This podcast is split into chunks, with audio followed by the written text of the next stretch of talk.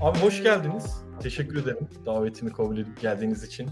Ben değil siz aslında kendinizi anlatsanız iyi olur. Ee, sözü size verip şöyle çok ufak bir podcast'te e, sizi tanıtarak başlasak nasıl olur deyip e, sözü Caner Aras'a vereyim. Caner Aras'la başlayalım.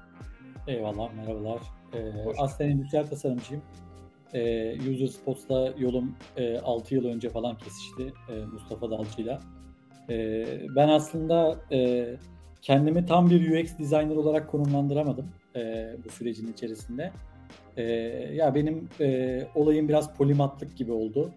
E, yani konu şu, e, farklı farklı alanlarda e, faaliyetler gösteriyorum. E, yani şu anda da en fazla e, heyecanlandığımız konu e, yapay zekanın hayatımıza kattıkları. E, ve son yaklaşık bir yıldır da yani bir yıl biraz fazla iddialı oldu. Temmuz'dan beri daha çok e, bu yapay zekanın verdiği nimetleri farklı farklı alanlarda kullanmaya gayret ediyoruz. Son zamanlarda Mustafa e, Mustafa Dalcı ile beraber e, Micro Creations adında e, küçük girişimlere hayat verdiğimiz bir e, oluşumumuz var. E, bu oluşum içerisinde koşturuyoruz. E, ben Mustafa abiye tekrardan aktarabilirim. Ben ben de aslında kendimi ufaktan tanıtayım. Ben de User Spots'un kurucusuyum. E, User Spots biliyorsunuzdur UX e, konularıyla ilgilenen bir e, şirket. İçinde yaklaşık e, 6 tane tasarım ekibi ki bir iki tanesini birleştirdik ve 5'e e, düştü sayıları. 5 tane tasarım ekibi olan e, bir tasarım ajansı diyelim. İşin ajans kısmındaki dahiliyetim zaten son yıllarda giderek azalmıştı. Artık tamamen e, ajans kısmında değil de daha çok işin ölçeklenebilir, e, tasarımın ölçeklenebilir taraflarına e, odaklandığım bir dönemdeyim. İşte eğitim bunlardan bir tanesi, ürün doktoru bunlardan bir tanesi. Ve şu an e, bugün belki de Caner'le üzerine konuşacağımız Micro Creations adını verdiğimiz ve aslında e, yapay zeka ile alakalı son dönemlerde daha fazla yapay zeka ile alakalı böyle ufak ufak ürünler ürettiğimiz bir e, yapı kurduk. Bunlarla uğraşıyorum. E, aslında hani kendimi böyle deneyim tasarımcısı gibi adlandırmak ben de istemem. Caner, e, gerçi LinkedIn'imde UX consultant falan tarz şeyler yazıyor utanmadan. E, ama şey diyeyim yani kendimin daha çok böyle bir mashup creator gibi konumlandırmayı daha çok severim. Yani mashup'tan kastım da hani bir yerdeki bir şeyle başka bir yerdeki başka bir şeyi, buradaki şeyden kasıt işte bir API olur, bir servis olur. Onları birleştirerek ortaya yeni bir ürün çıkarma kısmı benim olduğum olası yapmayı sevdiğim e, konulardı. Şimdi tam doğru e, zamanda doğru yerde iyiyim gibi hissediyorum. Bu arada yıllar yıllar önce UserSpot'u kurmadan apidunyası.com diye bir blogum vardı benim. Ve işte Google Maps üzerinde bir şey göster. İşte BBC'nin şu API'sini al, BBC verilerini analiz et ve işte ortaya eskiden tek cloud'lar vardı Ümit hatırlar mısın? WordPress'te falan böyle etiket bulutları koyuyorduk. Evet. Ben mesela e, BBC'deki son haberlerden dünya şu an hangi şeyleri konuşuyor tek cloud'u falan üretmiştim. Ve aslında ben böyle şeyleri yapıyorum temelde. E, bunlarla uğraşmayı çok seviyorum yani hani uzun yıllardır. E, şimdi de daha fazla bunlarla uğraşacağım bir dönemdeyiz gibi duruyor bu yapay zeka işinin son 6 ayda. Biz bu ara son 6 ayda işin içindeymişiz. Ee, aslında GPT-3 ile beraber işin içine girenler özellikle metin üretiminde baya baya yol kat etmiş durumdalar açıkçası. Yani hani belki de bizim için yeni ama dünyanın bir kısmı için baya bir eski bir konu bu. Biraz geç mi kaldık diyorsun yani? Yok ya şöyle hatta şöyle bir örnek vereyim ya ben mesela eğitimlerde TikTok algoritmasından bahsederken hep şu örneği veriyorum. Yani işte şimdi yani deneyim tasarımcılarına vesaire bir şey diyorum. Yani lütfen TikTok'a girin. TikTok'ta e, nasıl bir algoritma var? Nasıl bir kişiselleştirme e, hissiyatı tüketiciye verilir, müşteriye verilir? Bunu çok iyi e, bulacaksınız diyorum. Hatta şöyle bir örnek veriyorum. Yani 2021 yılında MIT Review diye bir dergi var galiba. Yani üniversite olan MIT değil de bu MIT Review diye bir dergi var üniversiteyle bir bağlantısı var mı emin değilim. Her yıl böyle en iyi 10 teknolojiyi listeliyor. İşte bu yıl mesela e, SİHA'lar da şeyin içerisinde hatta bayrakları örnek vererek şey yapmışlar. Hani SİHA'dan bahsetmişler. 6. sırada mı 7. sırada mı ne bilmiyorum. 2021 yılında da birinci sırada mRNA aşısı var. Tabii ki pandemi dönemi için çok e, önemli hani mRNA aşısı. Üçüncü sırada TikTok algoritması var. Yani yılın en iyi teknolojiler listesinde. Ben hep o bak bir bu, üç bu diyerek örnek veriyordum eğitimlerde. Ya geçen fark ettim ikinci sırada da GPT-3 varmış. 2021 yılının en iyi teknolojileri sırasında şey listelemesinde ve aslında GPT-3 döneminde işte Jasper'lar, Copy AI'lar gibi bir sürü metin üretme aracı baya baya bu API'yi kullanarak yani metin üretme işini kolaylaştırmışlar.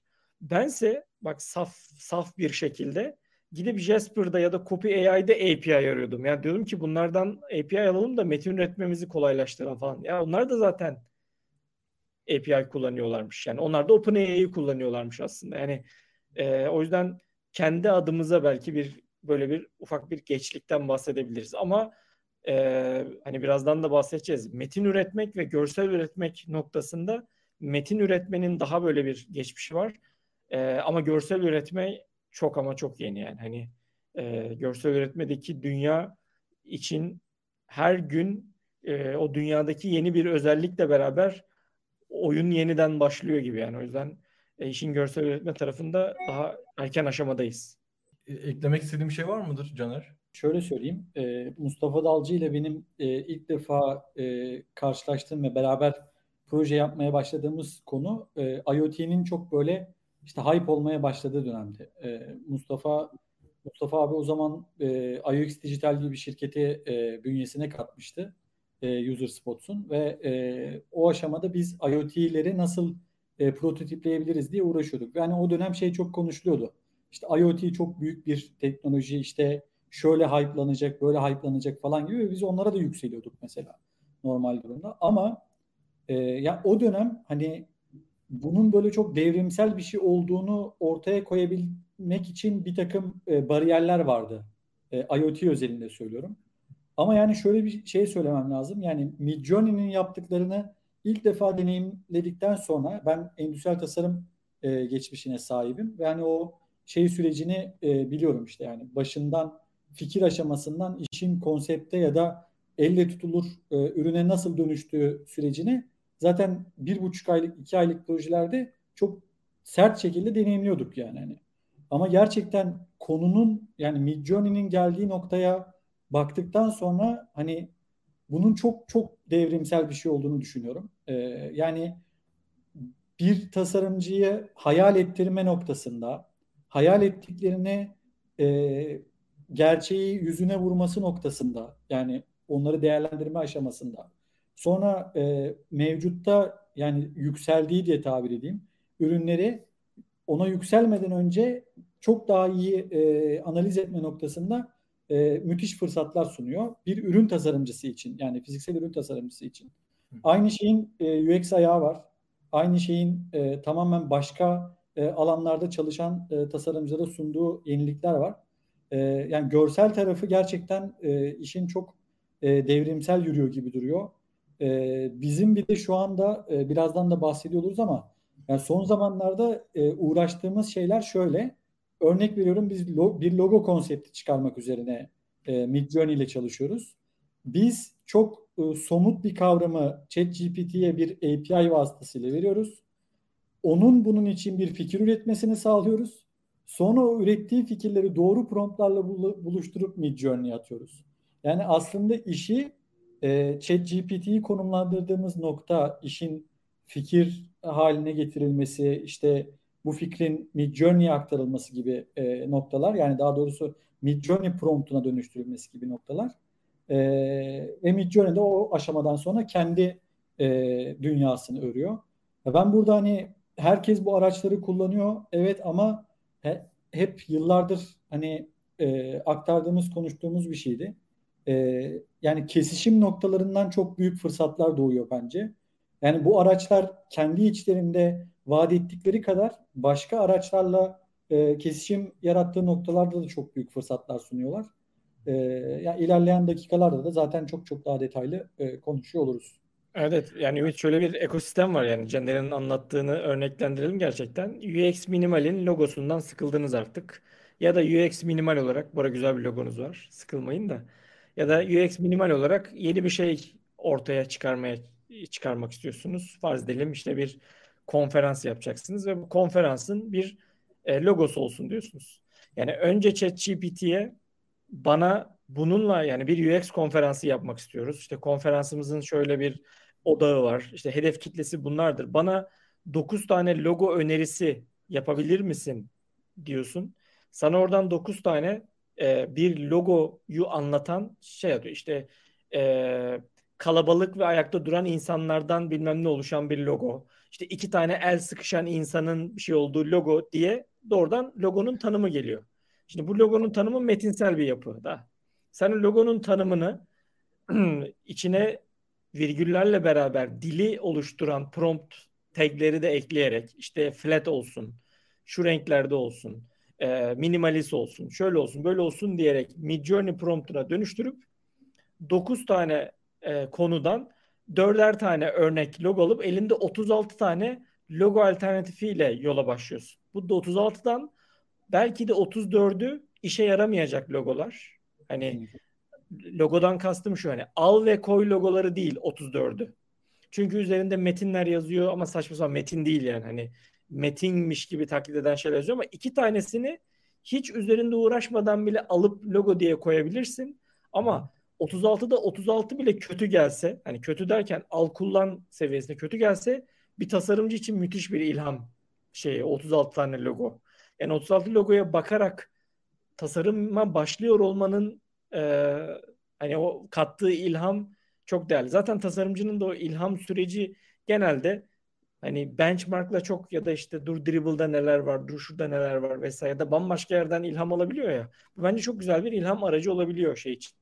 Ortam biraz kılıç, kılıçtırayım.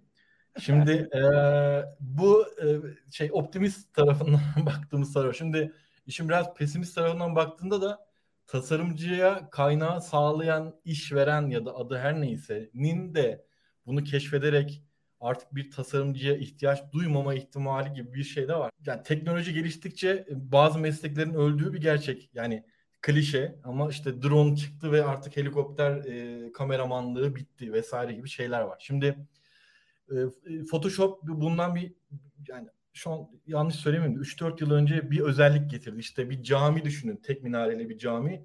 Ben basitçe onun tek minaresini tutup kopyaladığımda, bıraktığımda birden mükemmel bir çift minareli bir camiye dönüştürüyordu falan. Ve şey dendi. O işte tasarım Photoshop bunu yapıyorsa artık tasarımcıya ihtiyaç yok falan filan gibi. Ama hani öyle bir şey olmadığı görüldü vesaire falan. Yapay zeka e, insanların yerini e, iş gücü anlamında yerini alacak mı zaten genel global konuşulan bir şey konu. O tarafa çekmeden e, hani tasarımcılığı bitirir mi de demek istemiyorum ama biz iyi tarafından bakıp tasarımcılığa, tasarımcıya nasıl yardımcı oluru konuşsak sanki daha iyi olurmuş gibi ama diğerine de o bir cevap istiyorum sizden. Aslında diğerine Caner ben başlayayım istersen. Çünkü dünya gerçekten yapay zeka konusunda da e, böyle optimistler ve pesimistler diye ikiye bölünüyor. Yani bir bir etkinlikte hatta şey vardı yani hani birisi bir görsel paylaşmıştı. Yapay zekaya olan bakışla alakalı. Optimistlerin ki ben de optimist tarafındayım. Optimistlerin bu arada sadece tasarımcı özelinde değil. Hani insanlığın iş üretmesi özelindeki bakışı şu. Diyor ki biz hep insan faktörü katacağız. Bizim zaten işimiz artık süreçlere insan faktörü katmak olacak. Yani Ümit şu an şöyle düşün abi. Çalışıyorsun ya iş yerinde. Evet. Artık sadece günde 3 saat çalışacaksın abi. Ve sadece gidip makinaların, yapay zekanın her neyse artık ürettiği şeylere insan faktörü katacaksın. Çünkü insan faktörünün, ya insanların görebileceği patternlar, yakalayabileceği patternlar, yakalayabileceği bağlantılar, insanların bir araya gelip alacağı kararlara hala ihtiyaç var. Yani öldürmeyeceğiz insanları. Burada ama şunu Ama ama senin 8 saat boyunca ki hani tasarım dediğimiz şey bir bilgisayarın başı karşısına geçip bir şeyler yapmak mıdır? Onu da ayrıyetten konuşmak gerekiyor. Çünkü tasarımcı rolü de değişti. Ama optimistlerin yaklaşımı bu. Optimistler diyor ki Ümit artık 3 saat gidecek işe insan faktörü katacak. Şimdi ben e, yapay zeka uzmanı değilim. İşin tekniği vesairesini asla bilmiyorum ve konuşmak haddime değil açıkçası. Çünkü arkasındaki o matematiği bilmiyorum. E, bir tasarımcı olarak e, yorumlayabildiğim şey şu. İşte bu makine öğrenmesi vesaire kısımlarına ne kadar e, pas atıyor bu şey ondan emin değilim ama mesela bir konsept tasarımcıyı düşündüğünde mesela Star Wars'un konsept tasarımını oluşturmuş ve onu akıl etmiş ve bir şekilde o hayal ettiği şeyi e, bir şekilde dijitale ya da e, kağıda yansıtarak insanları Star Wars evrenine inandırmış ve bunun çevresinde de milyonlarca dolar para harcanarak bir başyapıt çıkmış. Beğenirsiniz, beğenmezsiniz. Şimdi mevcuttaki yapay zekanın bir şey üretmesini istediğinizde diyelim ki daha önce üçgen, yuvarlak ve kare tasarlanmış olsun. E, mevcuttaki sanki bu üçüne göre e, bana bir şeyler sunuyormuş gibi bir durum var. Yani dördüncüyü hiç kimsenin aklına gelmediği şeyi de işin içerisinde katıp da bir sonuç çıkardığında ben o zaman çok e, kendi adıma korkarım açıkçası. Ama evet, hani şu anki durum, yani. şu anki durum şey e, çok hoşuma gidiyor. Bayılıyorum. Mesela işte şu e, Stable Diffusion işte senin de bahsettiğin e, şey toplantıdan önce e, Stable Diffusion'ın altyapısını kullanarak şu an App Store'lar böyle bildiğin bir sürü fotoğrafını koy sana müthiş şeylere dönüştüreyim e, profil e, uygulamalarıyla dolu araya eklemek istedim. Sen devam et lütfen abi. Ben işte o yüzden optimist taraftayım Ümit. Yani e, bu ara şeyde katılıyorum yani bir yapay zekanın Star Wars gibi bir evren üretmesi e, çok çok mümkün gelmiyor şu an için. Buna benzer bir, ya bir evren hikayesi oluşturuyor ama yani o Star Wars sever birisi olarak yani o evrenin içerisinde gerçekten e, onlarca e, dünya var, onlarca e, karakter var e, bir, bir geçmiş hikayesi var ki sonrasından eklemelerle vesaire bambaşka bir e, yere geldi. E, o yüzden ümit ederim öyle bir şey e, ortaya çıkmayacaktır. Bu arada Netflix'in e, Explained diye bir belgeseli var. Explained belgeselinde Creativity diye bir bölüm var. Yaratıcılık diye bir bölüm. E, o yüzden yani o yaratıcılık bölümünü seyreden o, seyretmelerini tavsiye ederim herkesin ve orada yaratıcılığın aslında mükemmel bir karıştırmadan ibaret olduğunu e, anlatan çok güzel anekdotlar var. İşte Fransa'daki sanatçıların böyle sanki isim şehir hayvan oynarmış gibi böyle bir obje ortaya çıkardıkları bir oyundan bahsediyor. İşte bir Amerika'da 1970'lerde çok popüler olan bir e, albümün aslında çıkışındaki e, işte Afrika müzikleriyle böyle alakasız sözlerin olduğu bir şarkıyı nasıl farklı alanlardan bulup da birleştirdiklerini anlatıyor bir müzik grubunun. Ve sonra da şey diyor hani yaratıcılık çok gerçekten var olanı karıştırmak, birleştirmek, onlardan yeni bir form üretmek. Var olanı, var olanı taklit etmek ve var olandan yeni bir form üretmek üzerinde bence e, Midjourney gibi araçlar inanılmaz iyiler. Bu ara Caner ve ben de hani burada bir yapay zeka uzmanı olarak konumlandırmayalım kendimizi. Biz yapay zeka API larıyla uğraşan insanlarız. Bu arada şu an dünyanın da önemli bir kısmı bununla uğraşıyor. Yani her gün 50 tane AI startup'ı çıkıyor. Ama AI startup'ı eşittir. Bu ürünlerin API'lerini kullanarak üzerine ürün inşa eden kişiler. Yani yapay zeka ile gerçekten uğraşan kişiler Stable Diffusion'ı yapan, Midjourney'i yapan, OpenAI'yi yapan adamlar. ChatGPT. Onlar yapay zeka ile uğraşıyor. Biz onların bize sağlamış olduğu zeminde at koşturuyoruz. Yani o yüzden e, ve yap, elverirliğimiz var şu an gerçekten. Yani öyle bir zemin sundular ki bize o zeminde öyle bir elverirliğimiz var ki oynuyoruz yani hani. işte oradan bir şey alıp oradan onunla birleştiriyoruz. Ya mesela bu bir podcast ya şu an bizi dinleyen insanlar var. Biz o podcast'in e, Whisper diye bir araçla OpenAI'nin aracıyla metnini çıkarabiliyoruz. Ümit bunu dedi, Mustafa bunu dedi, Caner bunu dedi diye. Sonra da ChatGPT ile bana bunun tanıtım blog yazısını yazar mısın diyoruz. Ve bu UX Minimal 58. bölümün tanıtım yazısı sesten metne dönüştüren bir araç. Metinden blog yazısı yazan başka bir aracın birleşmesiyle ortaya çıkıyor. Bu arada daha yani, da abartabiliriz. Buradan evet, fikirler çıkar. Ee, buradan fikirler çıkar. Bu konu nereye gidebilir? Bundan bir sonrasında ne olabilir gibi aslında konuyu da arkasına ekleyeceğimiz şeyleri de çok çeşitlendirebiliriz. E, onun haricinde bir de şu e, iş tasarımcıları tasarımcıların işini elinden alıyor mu konusuyla da ilgili. Abi şunu da aktarmak istiyorum. E, senin söylediğin bir şey vardı yani işverenlerin bu konuyu daha çok tasarım araçlarına yaptırmasıyla ilgili bir e, bir kaygı var yani birçok kişide. E, bir de işe e, diğer taraftan bakalım.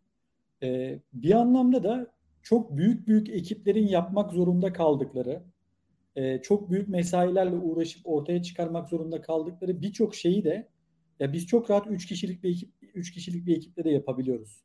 Yani aslında üretkenlik konusunu e, şirketlerin elinden alıp bence bir, bir miktarda demokratize ediyor e, bu yapay zeka araçları. Ben işin daha optimist tarafında meseleye biraz da böyle bakıyorum aslında. Ya çünkü e, çok değil yani bir yıl öncesinde yani şu anki üretkenliğimizdeki proje sürecini e, üretebilmek için e, biz e, çok daha kalabalık olmamız gerekiyordu. Ama şu anda bizim ekibimize katılmayan başka insanlar da kendi küçük e, işlerini, kendi küçük e, araçlarını üretebiliyorlar bir yandan.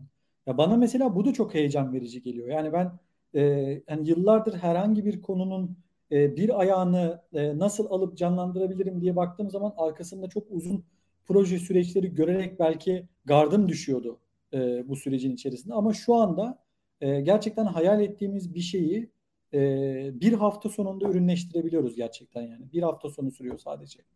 E, bu bana çok çok heyecan verici geliyor yani. E, işin komik tarafı biraz da şu. Avatar Avatar ürünlerin hepsi de bir bir hafta sonu projesi olarak başladı. Hani o ee, konuştuğumuz şeyler. Buyur, buyur ya, devam et. İşin komik tarafı da biraz şu no code işte developerların işini elinden alacak mı falan derken gündem o kadar hızlı böyle evrildi ki şu an kimse no code demiyor falan böyle. Yani tabii işin kod tarafını yani chat GPT'nin vesaire istediğiniz şeyi kodu yaz, yazması vesaire tarafında şu an hani şu an bu şeyin e, konusu olmadığı için girmiyorum ama yani şu an ben emekliyor seviyede olduğunu düşünerek bunun atıyorum bir 5-6 sene sonra nerelere geleceğini açıkçası çok merak ediyorum. Bir şey daha ekleyebilir miyim abi? Lütfen. Bu noktada. Ben az önce çok optimist davrandım bu arada. Ee, ama e, işin bir miktar beni yoran kısımlarından bir tanesi şu.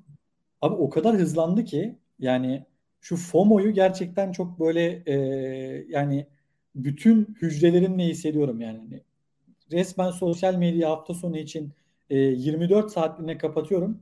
Açtığım zaman yeni yeni ürünler çıkmış oluyor mesela. Bildirimler coşmuş oluyor falan. Hani o, onu görmek de beni çok yoruyor açıkçası. Yani işin bu kısmını hızlandırdığı çok açık ama bu da bir geçiş süreci. Herkes şu an çok heyecanlı ve herkes şu an hani yaptıkları ürünü ilk defa yapan olmak istiyorlar.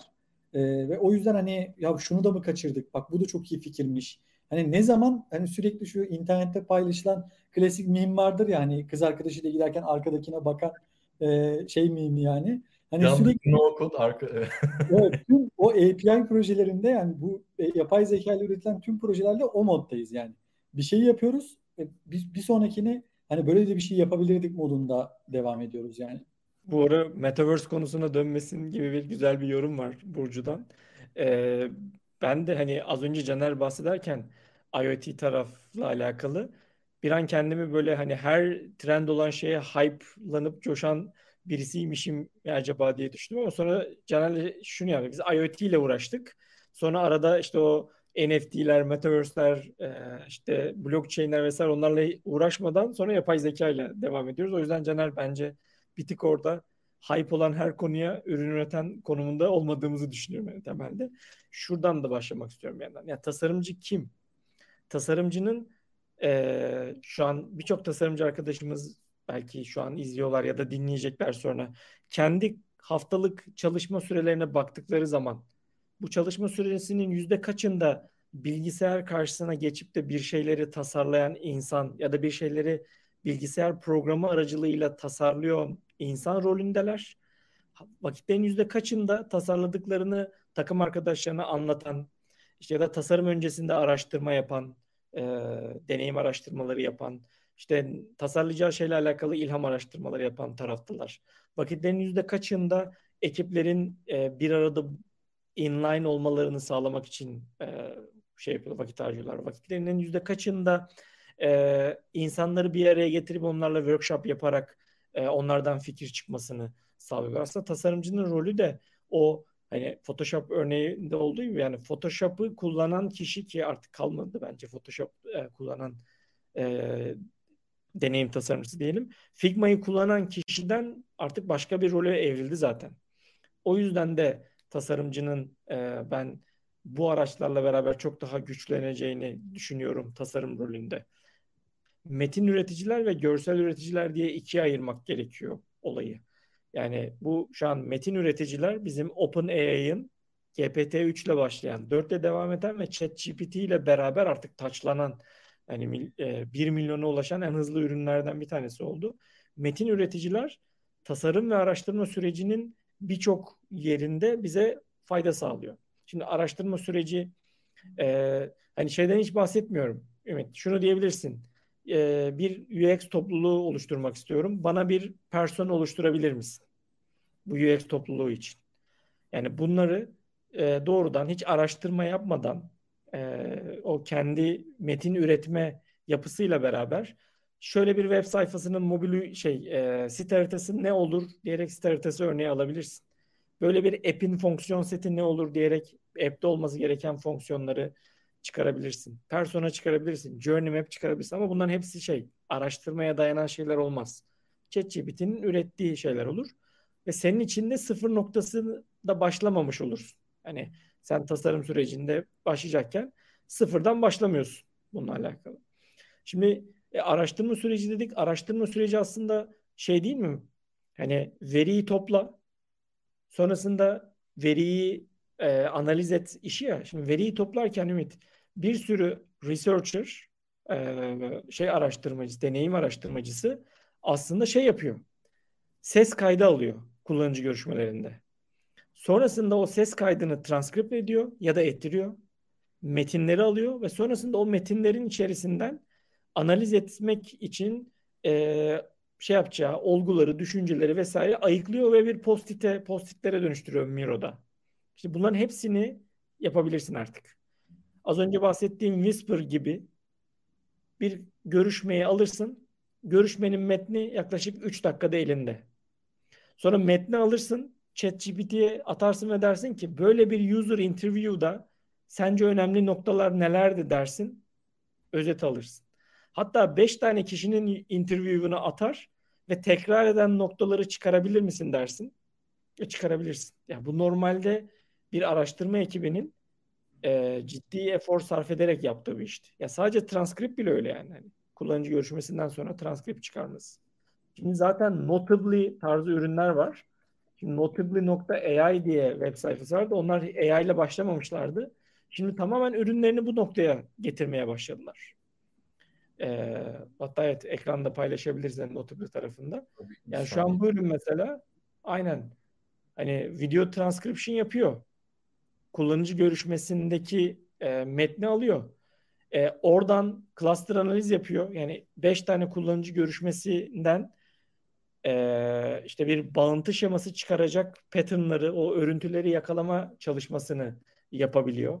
E, e, Research Story gibi e, Ümit mesela sizin şirkette yıllardır yapılan araştırmaları düşün. Hatta şey düşün mesela bir araba firmasındayız. Deneyim tasarımı ekibi. İşte arabanın kendisiyle alakalı araştırma yapmış, web sitesiyle alakalı yapmış, işte app ile alakalı yapmış, showroom'la alakalı yapmış. Bir sürü araştırmanın veri tabanı olarak bulunduğu bir yeri düşün. Ve buradaki daha güzel bir nokta şu. Sen bu araştırma veri tabanını besleyip ChatGPT'ye senin araştırmalarından çıkan sonuçları sürekli sana söyleyen bir chatbot da yaratabiliyorsun şu an. Diyorsun ki bak benim geçmişteki bütün araştırmalarımdaki sonuçlar bunlar.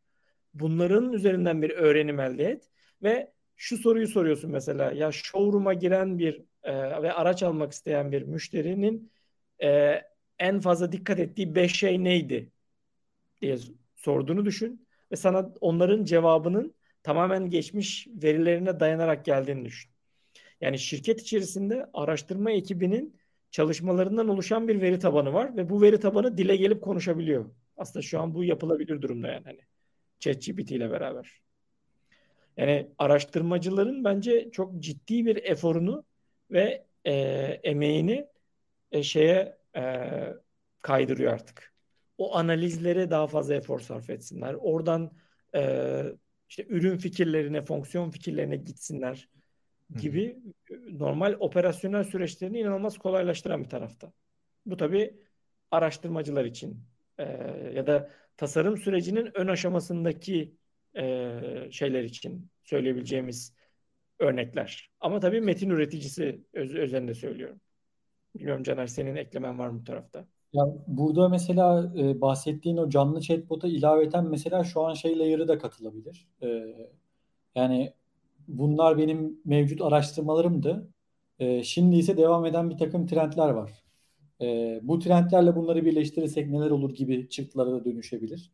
E, ya burada bence e, işin asıl kritik noktası e, yani şu an az önceki gelen yorumlardan bir tanesinde vardı.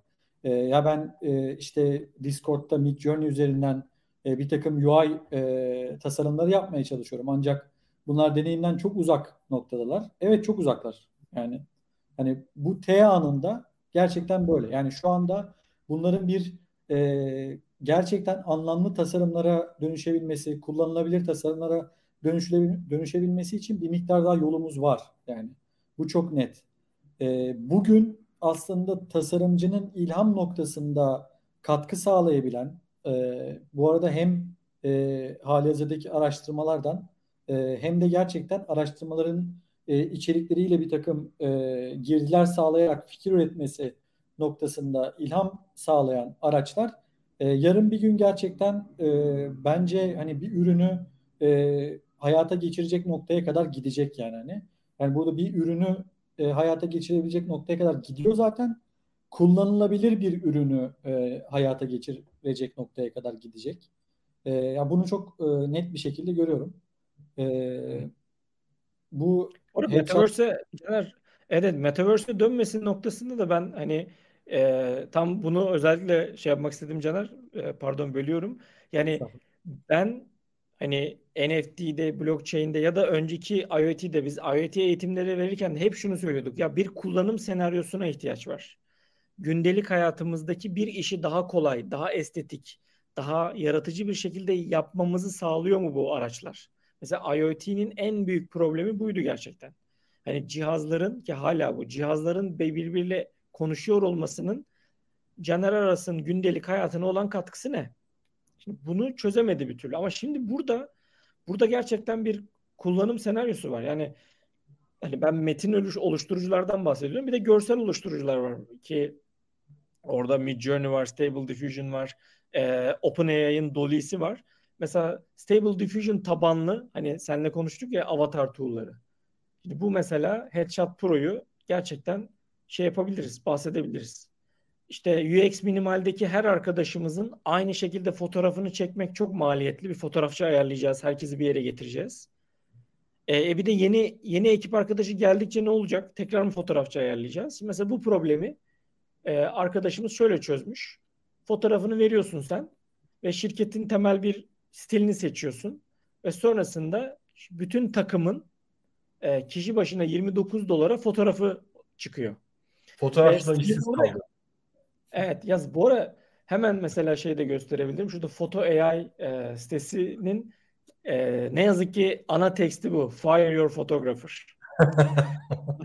Bana çok illa birisi illa birisi işsiz evet, evet. Çok bu arada çok acımasız geliyor ama e, Levelsion'un sitesiydi. Bu o şey diyor galiba. Si, e, conversion'ı en yüksek tekste buymuş. Fotoğrafçını kov. Yani tabii ki fotoğrafçıyı kovmak diye ama ben şu an fotoğrafçı olsam bunu bunu satarım yani. Hani bununla evet. şey satarım artık. Ya bu yani gel sonunda... sana bir stil belirleyelim, stil belirleyelim ve bunu yapalım. Buyur Caner. Bunu da aktarmam lazım bu arada. Yani fotoğraf konusunda da hani zamanında bir takım e, uğraştığımız şeyler olmuştu yani ürün fotoğrafı çekme noktasında. Ya, ürün fotoğrafı çeken arkadaşlar da gerçekten stüdyolara böyle bayıla bayıla da gelmiyorlar yani işin açıkçası. Hani onlar bunu kullanabildiklerini gördükten sonra zaten muhtemelen hani bunu, bunu kullanan ben olayım abi beni yorma oraya kadar e, moduna dönebilir gerçekten yani oradaki konu. Ya ben bu az önce Mustafa abinin söylediklerinde şunun altını çok net e, çizmemiz gerektiğini düşünüyorum. Kullanım senaryosu bulma hikayesi. E, bence bu e, bu bence çok heyecan verici bir kilit bir e, phrase. Çünkü ya, o kullanım senaryolarını bulup e, ya bulma aşamasına noktayı koyduğu andan itibaren onu ürünleştirmek artık çok kolay olacağı için e, yani benim buradaki düşüncem şey yani çözülmeyecek problemlerin peşine gitmeye başlayacağız artık. Yani farklı farklı e, küçük problemleri e, çok küçük ürünlerle hemen çözebiliyor olacağız. Yani mesela ve bunu e, bunu fotoğrafçı da yapıyor olacak abi. Yani fotoğrafçı o işsiz kalan fotoğrafçı da bunu yapabiliyor olacak yani. O yüzden hani e, ben dünyada problemlerin her zaman e, çözümlerden daha fazla olduğunu düşünüyorum. E, ve o sebeple yani ne kadar fazla problem çözebilirsek o kadar iyi. Beni dediğim gibi az önce söylediklerim gibi tek korkutan şey gerçekten bu işin hızının e, bizim e, duygusal tarafımıza e, zarar veriyor olması. Hani o noktada bence e, girişimlere ihtiyaç olabilir yani gerçekten. Mental sağlığımızı e, koruyacak bir takım girişimlere Peki, ihtiyaç var. Peki şey e, konudan bir tık bağımsız ama biraz da hani alakalı bir şey sorayım. Hani o, o korkutan kısım vesaire falan hızı vesaire demiştin ya. Bu işte Elon Musk'ın da içinde olduğu böyle bir bir bir e, şeyin bir kesimin e, yapay zeka çalışmaları bir süre durdurulsun vesaire falan gibi şeylerin buna bağlayabiliyor musun? Yani bunlar bu kadar hızlı ilerliyor ama insanlık buna hazır mı gibi bir şey mi? Buna ne söylemek istersin? Abi bence insanlık bu kadar hızlı gelişimine hazır değil bence. Ee, bu çok net. Ya bunun ben yani o oradaki o 13 kişilerdi galiba tam hatırlamıyorum sayılarını. Ee, o arkadaşların bunu imza verirken bence e, geride kalmalarından kaynaklı imza verdiklerini düşünüyorum. E, ya şöyle bir durum var. E, OpenAI e, zaten e, GPT-4'ü yayınladık yayınlamadan önce de araştırmalarını aktarırken bakın oturup konuşmamız lazım. Bu iş gidiyor. Hani büyüyor. Hani bu işi belirli bir zemine oturtmamız lazım. Bu işin çerçevesini çizmemiz lazım şeklinde bir açık mektup da yayınladı zaten o e, sürecin içerisinde. Ben gerçekten hani bunun çok hızlı gelişmesinin e, bizim için e, gerçekten hani işin özüne, etiğine odaklanamadığımıza inanıyorum yani. Yoksa e, yani teknolojinin gelişmesiyle ilgili ya da bize vaat ettikleriyle ilgili benim hiçbir sorunum yok açıkçası. Ya biraz Sonra... bir, çok hafif düşünüp böyle bir nefes alıp e, ilerlemek bence herkes için iyi olabilir yani. E, bu ara ufakta hani teaser yapalım hem de teaser yaparken Ahmet Şenkaya'ydı galiba ya da Senkaya diyelim. Onun sorusu var. Bence güzel bir soru. Sen de hani ekrana getirdin izleyenler için. ChatGPT'nin yönlendirmeleri ve ilhamları hani e, yaratıcılığı kısıtlayıp tek düzey işler açma, e, çıkmasına yol açmaz mı? Ben de katılıyorum bu ara. Sadece hani orayı son çıktı olarak kullanıp onu son çıktı olarak bir analize sokuyor olmak yerine mesela proto persona diye çalışmalar vardır ya hani daha araştırma yapmadan bir persona ile alakalı konuşmaya başlarsın, workshop yaparsın ve ortaya bir şey çıkarırsın. Ama bunu analiz etmek için değil. İnsanlar nasıl bakıyorlar acaba işte hedef kitle ile alakalı yorumları neler diye yaptığım bir tekniktir bu. Şimdi Aslında hani hayal... ekrana gelirse evet hayal yani ya hayalindeki müşteri kimsenin ya da müşteri grubu. Şimdi mesela biz de kendi ürün doktorunu şu an AI servisi açıyoruz. Dedik ya ürün doktorunun personası kimdir?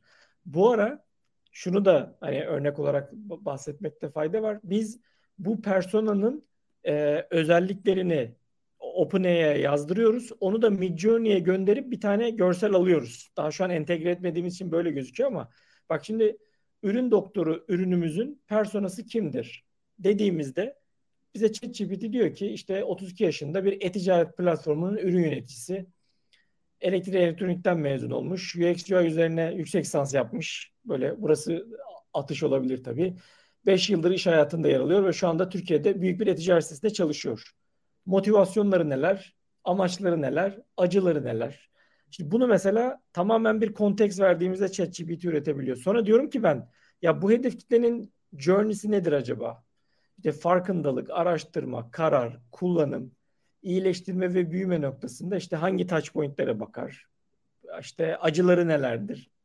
E, gain'leri nelerdir? Mesela bunu çıkarabiliyor. Şimdi bu evet Ahmet'in söylediği sorusunda söylediği gibi biraz nasıl söyleyeyim e, böyle içinde müthiş yaratıcılık barındıran bir şey değil. Ama bunu zaten bir zemin olarak bakmak, bir başlangıç noktası olarak bakmak gerekiyor buna. Final çıktı olarak değil. Bakıp böyle ilham alıp ha bak ben de şöyle bir şey yapabilirim. Böyle bir şey yapılabilir yorumunu buradan almakta e, fayda var. Ya biz bu arada yakın zamanda bu servisi açacağız. Sen gelip şeyi soracaksın yani hani diyeceksin ki işte ben ürünümü iyileştirmek istiyorum diyeceksin. Biz diyeceğiz ki bak hedef kitlenin bu tarz fonksiyonlara ihtiyacı olabilir. İşte sen bu tarz fonksiyonları test edebilirsin ürününde. Ki bunların tamamını aslında ChatGPT'ye soruyoruz ve ondan aldığımız ya da işte bak ürün doktorunda böyle gelir kaynakları olabilir. Ya da sadece hani ürün doktoru üzerinden gitmeyelim. IoT ve mobilya alanında bak disruption alanları neler diye soruyoruz ve bize işte yapay zeka uyumlu mobilya, kişisel hobi alanları için entegre mobilyalar, engelli kullanıcı destekleyen mobilya tasarımları, enerji verimli akıllı mobilyalar diye disruption üretebileceğimiz alanları da veriyor aslında mobilya ile alakalı. Şimdi bu yine haydi gidelim de burada disruption yaratalım diye değil ama ha bak böyle bir şey var ya gerçekten hani bunu biraz daha derinlemesine bakayım demek için çok e, işe yarayan bir noktada. Yani al hemen kullan değil. Bu arada görselde de aynısı geçerli. E, ki yine birkaç arkadaşımız şeyi sormuş hani Midjourney ürünleri çıktıları evet şey e, güzel gözüküyorlar ama kullanıcıyı anlayacaklar mı? Çok emin değilim. Çok da anlamaya yönelik bir çalışma prensiplerinin olduğunu düşünmüyorum. Yani bizler prompt veriyoruz. Diyoruz ki konferans website, UX UI, dribble shot, Behance'deki gibi yap vesaire diye veriyoruz. Bize bir tane landing page'i o kendi öğreniminden elde ettiği şeylerle birleştirerek çıkarıyor. Ama hani bir konferans web sitesinde bunlar olmalıdır çok demiyor Midjourney'nin kendisi. Eren Şen'in ee, güzel bir sorusu var. Ee, onu gördün mü abi? Ee, evet tam işte aslında onu şey yapıyordum yani hani yapamaz yani bence de. Bununla alakalı evet. Yani, yani insan merkezli ya şu, şu bu arada yapamaz derken böyle şeyde olmayalım.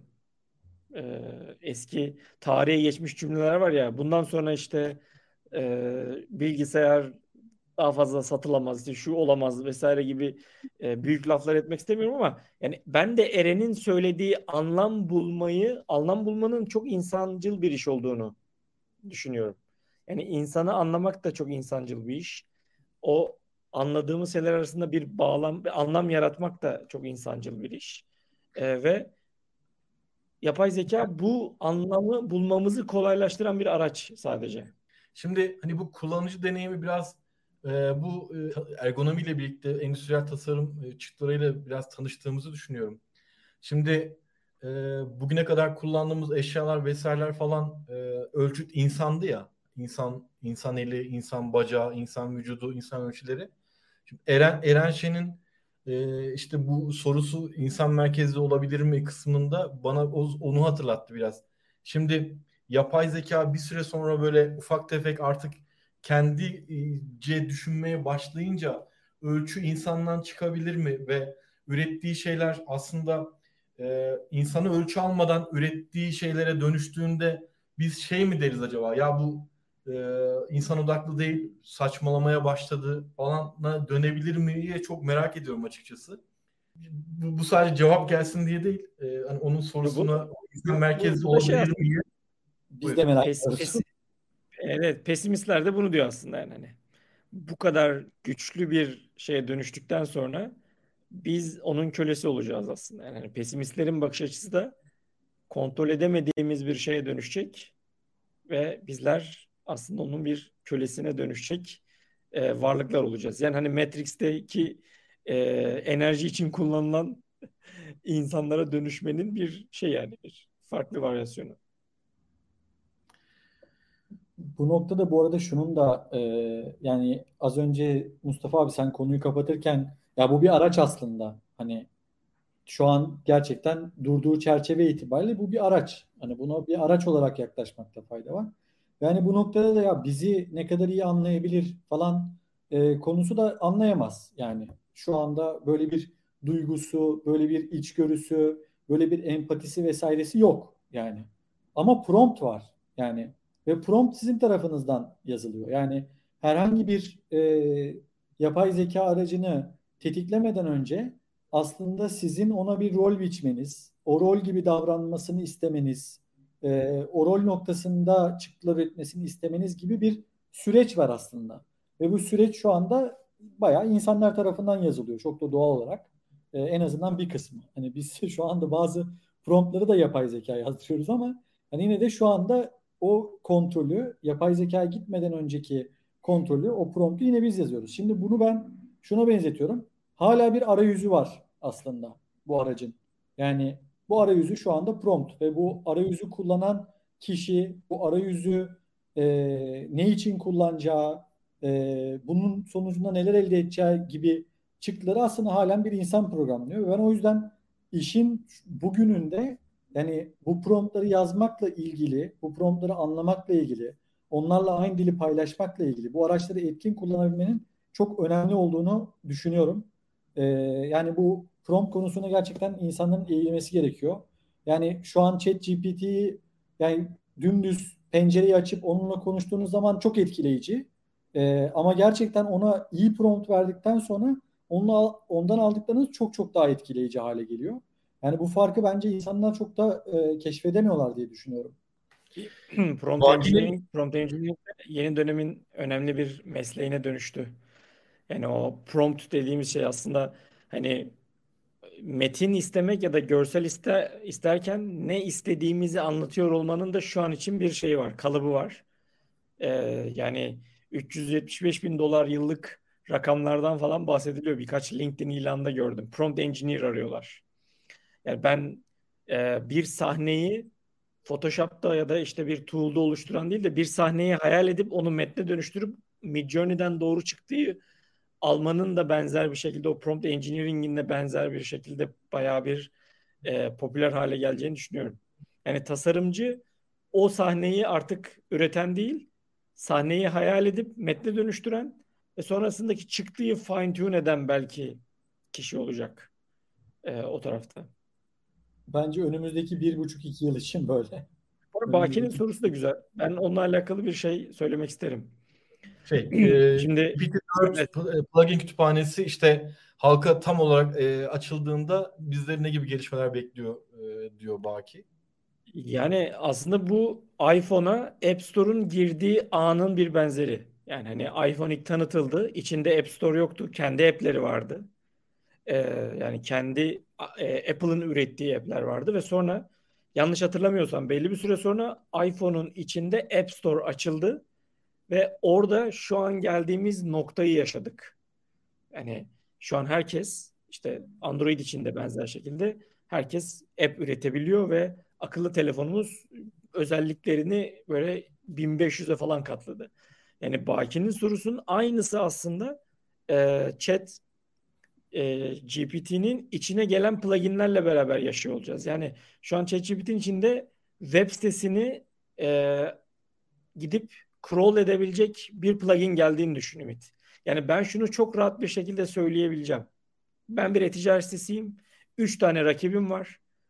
Bu üç rakibimin de App Store'una girip komentleri bana analiz eder misin? Ve ortak güçlü noktaları ve zayıf noktaları çıkarabilir misin? Cümlemin karşılığında yaklaşık 30 saniye içerisinde bir rapor alacağım. Ya yani bu, bu müthiş bir hareket olacak. Yani düşünsene mesela sen bir e-ticaret sitesinde çalışıyorsun. Genelde şeyde yeni giren arkadaşlara da verilecek bir şey. Yani rakiplerimiz de böyle mi? Bir rakiplerimize bak. Gidiyorsun rakibin App Store'undaki komentleri alıyorsun 500 tanesini. Excel'e atıyorsun. İşte diğerinkini de alıyorsun. Excel'e atıyorsun. Ve 1500 satır veriyi analiz edeceksin falan yani. Bunun 30 saniyede olabilmesi ya da mesela şey olacak diye düşünüyorum ben. Yine pluginle beraber şu web sitesine bakıp A-B testi öner. Yani plugin dünyası gerçekten ümit ediyorum ChatGPT bizi görebilecek. Baki'nin. Ya ben bu arada e, iki step geri alırsam bu arada A-B test olacak mı ondan da emin değilim. Yani şöyle bir durum söz konusu. Hani e, Baki'nin sorusunda şey vardı. Yani pluginlerin e, ChatGPT üzerinden halka açılması konusu vardı. Yani o zaman internetin varlığını da tartışabildiğimiz bir e, noktaya gidebilir konu.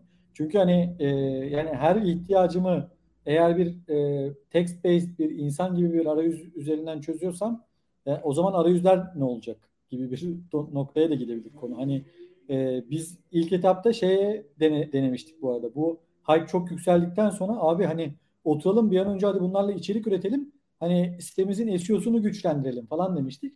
Sonra bak dedik ki abi SEO, SEO, SEO olayı taca çıkacak yani. Hani bu SEO diye bir konu e, rafa kalkabilir yani önümüzdeki dönemde. Biz de dedik ki o zaman hadi bunlarla araçlar yapalım noktasına e, dönmeye başladık biz de e, bu noktada. Hani o yüzden hani o A-B testin varlığı da bence e, makul bir şüphe e, içeriyor diye düşünüyorum. Bilmiyorum ama yani tartışma konusu olarak.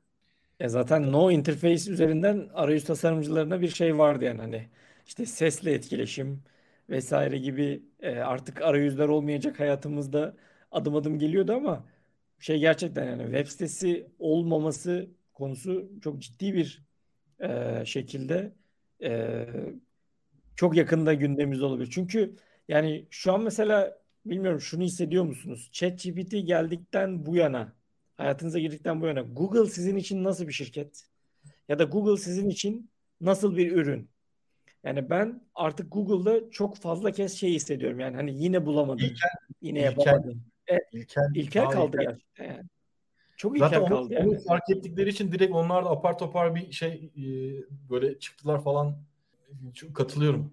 E, Emre şey demiş, üniversite son sınıf öğrencisi bir tasarımcı sizce bu iklimde nasıl nasıl konumlanmalı? E, kendisini nasıl geliştirmeli demiş de Bir tasarımcı cevap vermeli diyerek sözü Caner sana vermek istiyorum yani.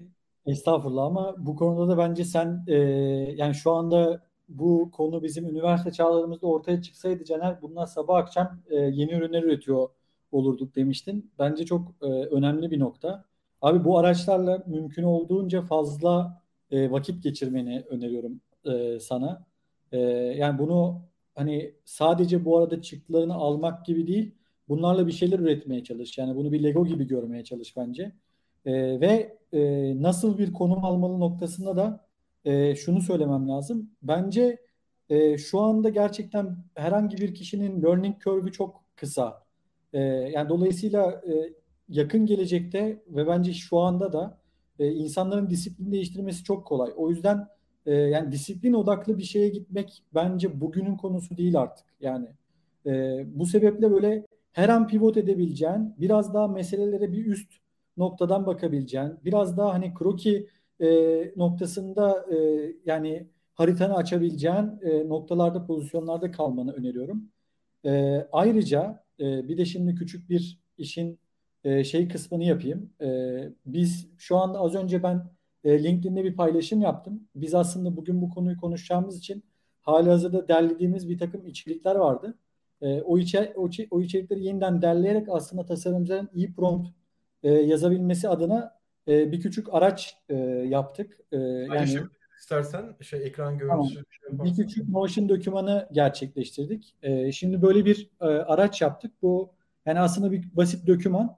Hani prompt nedir, neden önemlidir? İşte ChatGPT'nin mega prompt anatomisi nedir? Hani dümdüz bir prompt yazmak değil de hani onun yerine gerçekten ona bir persona tanımlamak, task'ı vermek, sonra bu task'ı hangi yollardan geçerek yapacağını iletmek gibi böyle biraz daha hani işin e, master tip diyebileceğimiz bir yapısı var. E, hem onu hem Midjourney tarafında iyi bir prompt nasıl oluşur?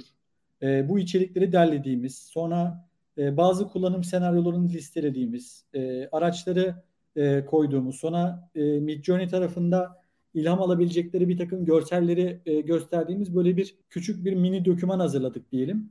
E, bu doküman içinde e, LinkedIn'de yaptığım paylaşımın altına böyle bir yorum vesaire yapabilirlerse herkesin DM kutusuna linki paylaşabilir misin Caner? Şey chatten paylaşırsan onu ben açıklamaya da eklerim. Tabii ki. LinkedIn, e, LinkedIn postunu paylaş istersen hani şey tarafında. Bu arada Baki Prompt'tan Windows ortamına benzetiyorum. Halk için şey bir Windows arayüzü hevesle bekliyorum. Hakikaten şey. Evet. Ya şey Dır- tarafında da aslında e, e, stable, stable diffusion çok daha hani üzerine bir şey inşa edebileceğin böyle bir hacker tool'u. Oysa Hı. Midjourney e, onun biraz daha gelişmiş hatta sen şey dedin ya hani iOS Android farkı diye yani biraz daha iOS versiyonu gerçekten.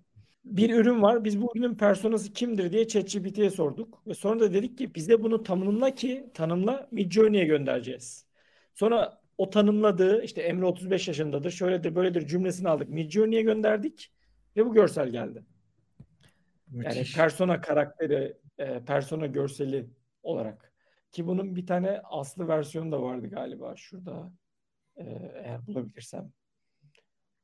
Hemen bakayım. Bu, bu, başka bu, bir... kaynakların, bu kaynakların linklerini paylaşabilir misiniz ya? Şey açıklamaya da koyalım. Ee, şey Spotify'dan podcast dinleyen arkadaşlar da şeyden Spotify'ın açıklamalarından ulaşabilsin.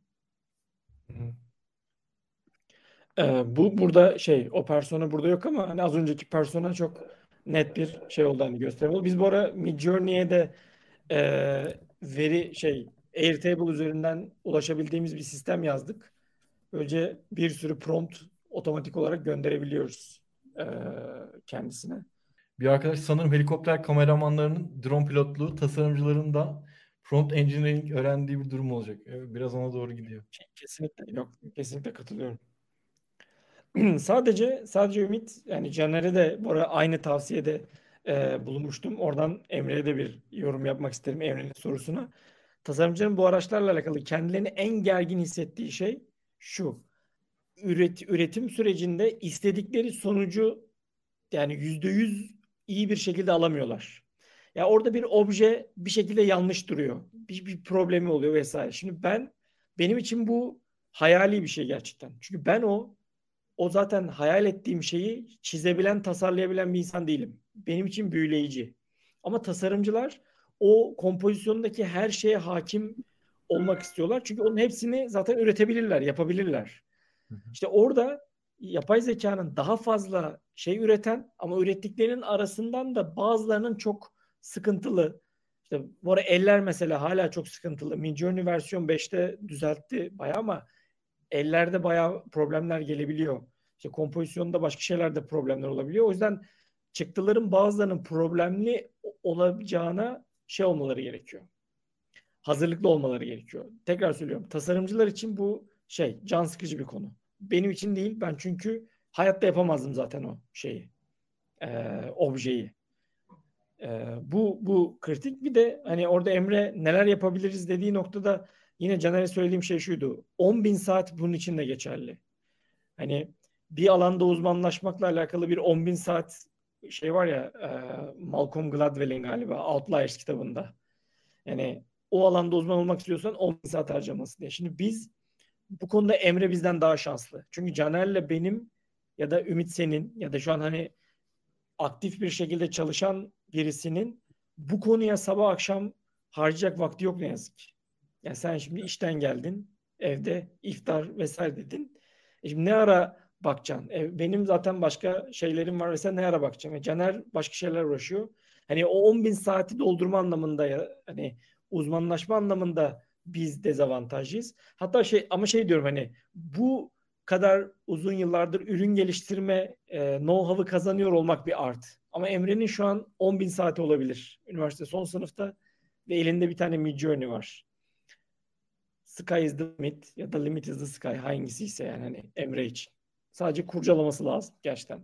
Eren'in tekrar bir sorusu var. Kullanıcının evet. yerine bir prototipi test edebilir mi?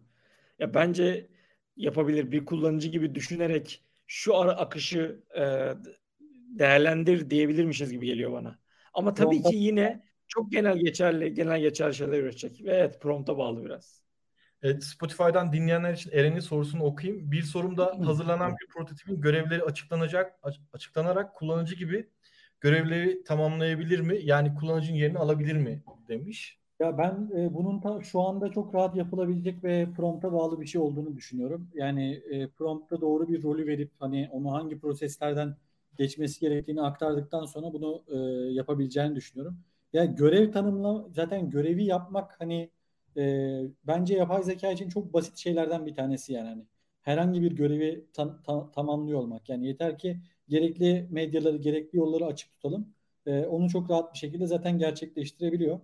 E, ya bu arada hani e, Eren e, yani gerçekten hani bilmiyorum e, birkaç farklı şekilde ChatGPT'yi deneyimleyebilirse e, ya bu, bunun hani çok e, kolay ve e, mümkün bir şey olduğunu aslında görebilir yani. Bu promptları birazdan mega prompt gibi yazdıktan sonra e, yorumlamaları çok çok farklı hale geliyor.